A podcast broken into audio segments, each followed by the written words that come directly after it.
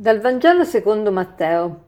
In quel tempo Gesù disse ai suoi discepoli, Quando il figlio dell'uomo verrà nella sua gloria, siederà sul trono, e davanti a lui verranno radunati tutti i popoli.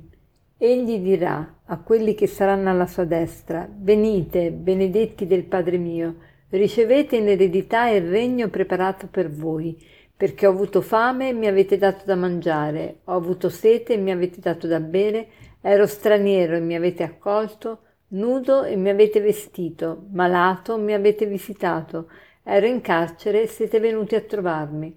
Allora i giusti gli risponderanno, Signore, quando ti abbiamo visto affamato e ti abbiamo dato da mangiare, assetato e ti abbiamo dato da bere? Il re risponderà loro, in verità vi dico, tutto quello che avete fatto a uno solo di questi miei fratelli più piccoli, l'avete fatto a me.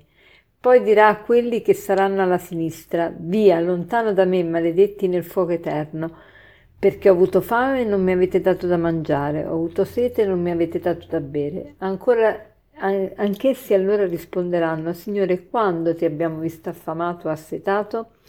Egli risponderà loro, in verità vi dico, tutto quello che non avete fatto a uno solo di questi più piccoli, non l'avete fatto a me.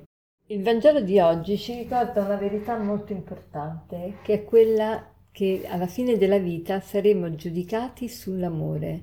Alla fine della vita saremo giudicati sull'amore.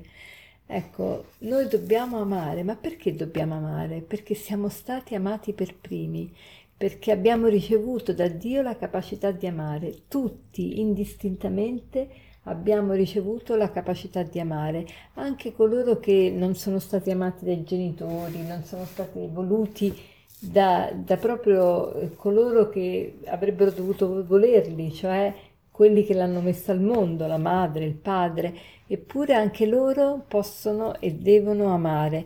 Perché? Perché sono stati amati per primi. E uno dice: com'è possibile che sono stati amati se, se il padre l'ha abbandonato, la madre l'ha lasciato?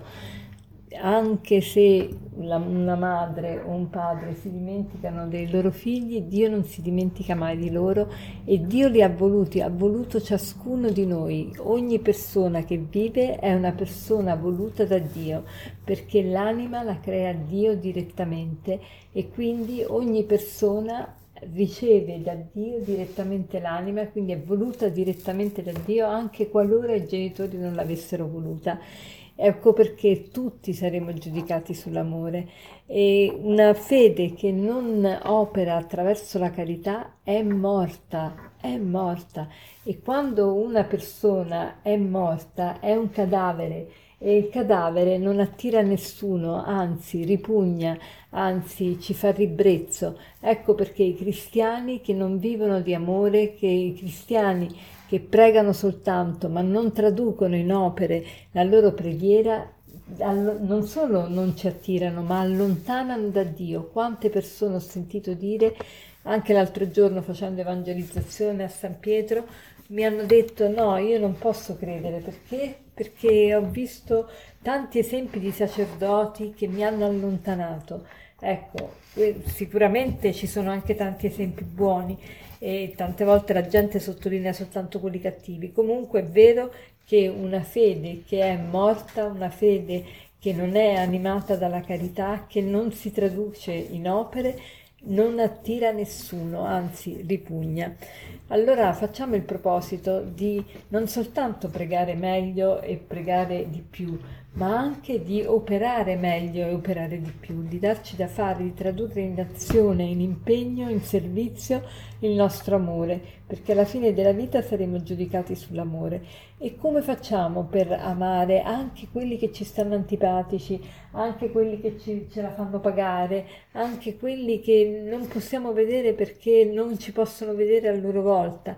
Come facciamo? Ecco, Gesù ci dà la chiave, dice quello che non avete fatto a, a, uno dei più piccoli non l'avete fatto a me e quello che avete fatto a uno dei vostri fratelli più piccoli l'avete fatto a me. Cioè iniziamo a vedere Gesù in queste persone.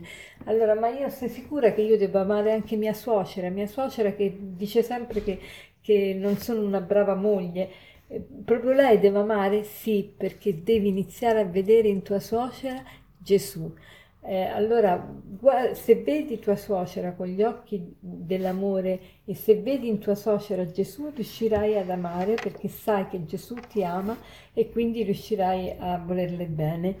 E, ehm, il proposito di oggi allora potrebbe essere quello di vedere in ogni persona, eh, in ogni persona Gesù, soprattutto nelle persone che facciamo più fatica ad amare.